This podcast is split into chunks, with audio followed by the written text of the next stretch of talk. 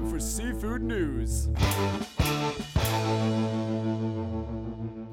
You're listening to the Seafood News Podcast. I'm Seafood News Managing Editor Amanda Buckle. And I'm Urner Barry Seafood Market Reporter Lauren Castiglione. This episode is brought to you by the spring issue of Urner Barry's Reporter. Volume 16, number 2 is our second issue of 2021 and features a special section on the state of the seafood industry, an annual review compiled by Urner Barry's Seafood Market Reporters.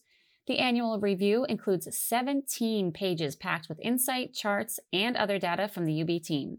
Secure your free copy today by visiting urnerbarry.com slash reporter. What are you waiting for if you haven't gotten your free copy yet? It's free! well, thanks, Lauren. In our top story of the day, the Maine lobster industry raked in some big bucks in 2020. Now, we all know that Maine's lobster fishery is the largest and most valuable commercial fishery in Maine. It's the largest lobster fishery in the country. That's right. So these numbers really shouldn't come as a shock, but uh, I think it's still surprising given that the circumstances of last year. You know, so according to the state's Department of Marine Resources, Maine fishermen, and, and this is total catch for all species, Maine fishermen brought in over 516 million for their catch in 2020. And this was the ninth highest ex-vessel on record. So, like I said, considering the pandemic, pretty impressive. Um, now, Maine's lobster fishery accounted for most of that overall landed value at nearly 406 million, and this was only the seventh time in history of the fishery that the landed value exceeded 400 million. So, finger snaps for Maine, Maine's lobstermen. Nice job, nice job.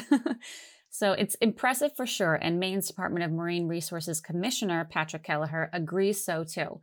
Keliher said in a statement that the industry was facing a pending market collapse due to COVID 19 at this time last year. But he says the industry's response was remarkable, noting that the dealers developed new markets and harvested adjusted effort based on market realities, all of which resulted in a good boat price during a year with seemingly insurmountable obstacles. And yes, the ex-vessel value is a drop from 2019's figure of over 681 million, but I'm still calling it a COVID success story. And honestly, could have been much worse. So, I mean, food services disappeared last year you know, but the industry has a lot of hardworking folks behind them. You know, and as the Maine Lobster Marketing Collaborative reported last month, when the pandemic hit in March, they completely shifted their efforts. Yeah, so in previous years, they had focused on getting the word out about Maine lobster to the food service industry and distributors. When food service restrictions were put in place, the MLMC shifted their efforts to reach grocers and home cooks. The MLMC worked with journalists to place stories about Maine lobster that focused on ease of procurement and preparing lobster at home. And they also started using social media and digital advertising to reach their audience. And they did so by contacting social media influencers to develop easy to prepare recipes and how to videos.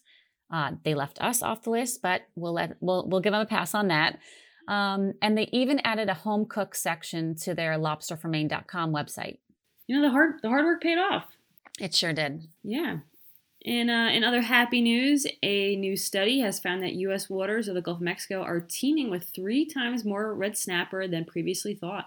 The report names the Great Red Snapper Count, led by the Harte Research uh, Institute for Gulf of Mexico Studies at Texas A&M University, Corpus Christi, estimated that there is 110 million red snapper in the Gulf, up from the previous NOAA estimates of only 36 million. That's a big jump. That is.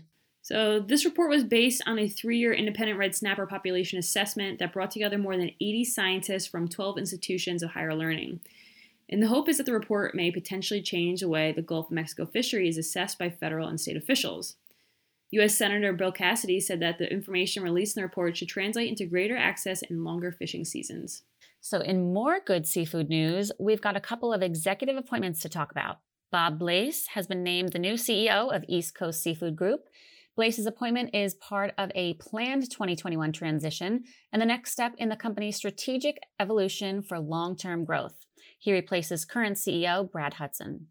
Prior to being named CEO, Blais worked for affiliate company Seatrade since 1998. As a certified public accountant, Blais has worked closely with the company's founders over the years and was promoted to Seatrade's chief financial officer and treasurer before the company was sold to East Coast Seafood in 2012. Since then, Blais has helped streamlining operations as East Coast Seafood Group's COO. Now, as CEO, he'll be helping the company expand its global presence into high end shellfish, retail products, and underutilized fish species. Hudson, who took over as CEO at the end of 2018, will remain with East Coast Seafood Group as an active member of the board of directors. And in another executive appointment, Peter Pan Seafood has announced that seafood industry veteran Kevin Larson will sign on as the company's VP of International Sales and Business Development. Larson has a deep background in the seafood industry. His father was a fisherman in Southeast Alaska, and Larson followed in his footsteps for eight seasons before transitioning into sales.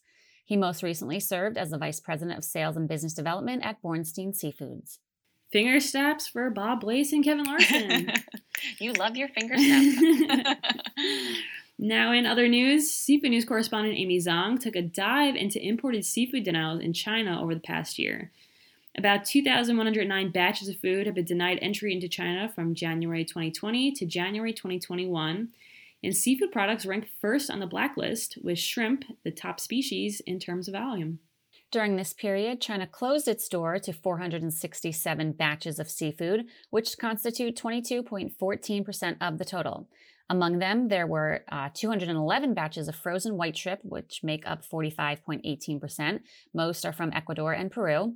In addition, 55 batches are black tiger prawns, mostly from Vietnam, and another seven batches are northern shrimp, mostly from Greenland. A closer look shows that there are three main factors when uh, which account for the denial. 48% of seafood was rejected because they were found to be infected with disease. 14% were turned down due to failure to gain approval from the Inspection and uh, Quarantine Bureau, and 7.5% were turned down due to discrepancies between goods and certificates. So before we go, we have to talk about the cinnamon toast crunch shrimp tail story. Oh, of course.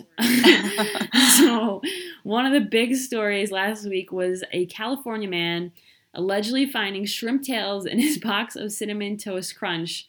Uh, now, the person who found the alleged shrimp tails is not, you know, any old Joe in California. His name is Jensen Karp, also known by his stage name of Hot Carl. Why don't we have any stage names? Uh, I don't think we can beat Hot Carl. well, he's a former rapper turned producer, writer, actor, and podcaster. But probably his biggest claim to fame, you know, besides being Hot Carl, is that he's married to Topanga, aka Boy Meets World actress Danielle Fishel. So Karp posted a photo to Twitter of the alleged shrimp tails in his cereal, and of course, it went viral. But Karp made it clear that this wasn't a gag, and he's going back and forth with General Mills about it. And it's becoming pretty bizarre, um, or rather more bizarre, because who in the world would even think they'd be finding shrimp tails in their cereal box? So, Cinnamon Toast Crunch said in a response that, quote, after further investigation with our team that closely examined the image, it appears to be an accumulation of the cinnamon sugar that sometimes can occur when ingredients aren't thoroughly blended. And they said, quote, we assure you that there's no possibility of cross-contamination with shrimp. In all seriousness, I mean, I don't know how cinnamon toast crunch is made, but how would shrimp get into the mix? Yeah, Karp responded that, you know, to, to General Mills, after further investigation with my eyes, these are cinnamon coated shrimp tails, you weirdos. I wasn't all that mad until you now tried to gaslight me. Um, so General Mills wanted Karp to send the alleged shrimp tails in a prepaid addressed envelope, but Karp is not playing along. I mean, if it was an envelope, they could potentially get crushed, you know, that evidence. Right. But I don't know if I would give up that evidence right away. And I don't think he is too. So um, now I love coconut shrimp. I feel like I might like cinnamon toast crunch shrimp. Um, that maybe could be our next watch us eat video but I would I would make it at home. I don't know if I would, you know, implore General Mills to make it for us. Um, we can yeah, we can make a breading from it. Um, but you know, yeah, but how did it get in the box? We could do yes. This might be a great series. We could take a bunch of different cereals, crush it up, make a powder. Because you know they do that with like chicken, with um, with frosted oh, right, flakes. with Doritos or oh, Cheetos. Yeah, I was saying keep it on the cereal trend, Frosted Flakes. I've seen that. oh, yeah. Or maybe not even the Frosted, just regular flakes. What are those called? Kellogg's Flakes? I don't know. I don't think so. But uh, like think about like I'm a big fan of Oops All Berries. So I feel like I would be interested in a little uh, pop of flavor there. We're getting out of hand there. We are. We are. The wheels are, are spinning for for our next our next video. The whole thing is, I mean, it's not very funny, but this Jensen Karp, now he's getting a crustacean researcher involved. This, this crustacean researcher reached out to him and he's going to morphologically identify the shrimp using microscopy, and he's going to work with a team of researchers to use DNA and try to identify the shrimp down to this species. this is ins- I wonder if they're doing it pro bono or if he's got to foot the bill for all this. Yeah, I mean, this is a story that uh, is going to be, I think, in the news for a while. I mean, but yeah, but General Mills is saying that this was like this box was tampered with, and I don't. It's I don't even want to go into further details on how. Like, just look up the story because Mhm. it's that It's- bizarre. but uh, the box was quite bizarre. potentially taped up, and there's other stuff potentially found in it. So I hope this is just a prank gone bad. But let us remind everyone that it's not funny to fool around with anyone's food. Oh no, you touch my food, you're dead to me. Yeah, it is is not good. But I think Lauren and I, once we get a little normalcy back in our office, I think we are going to bring cinnamon toast shrimp to life. Not the shrimp tails. We don't need to eat the shrimp tails, but real cinnamon toast shrimp. I'm on board. Stay tuned. Well, that does it for us. Thanks for listening, and we'll see you back here next week. Bye bye.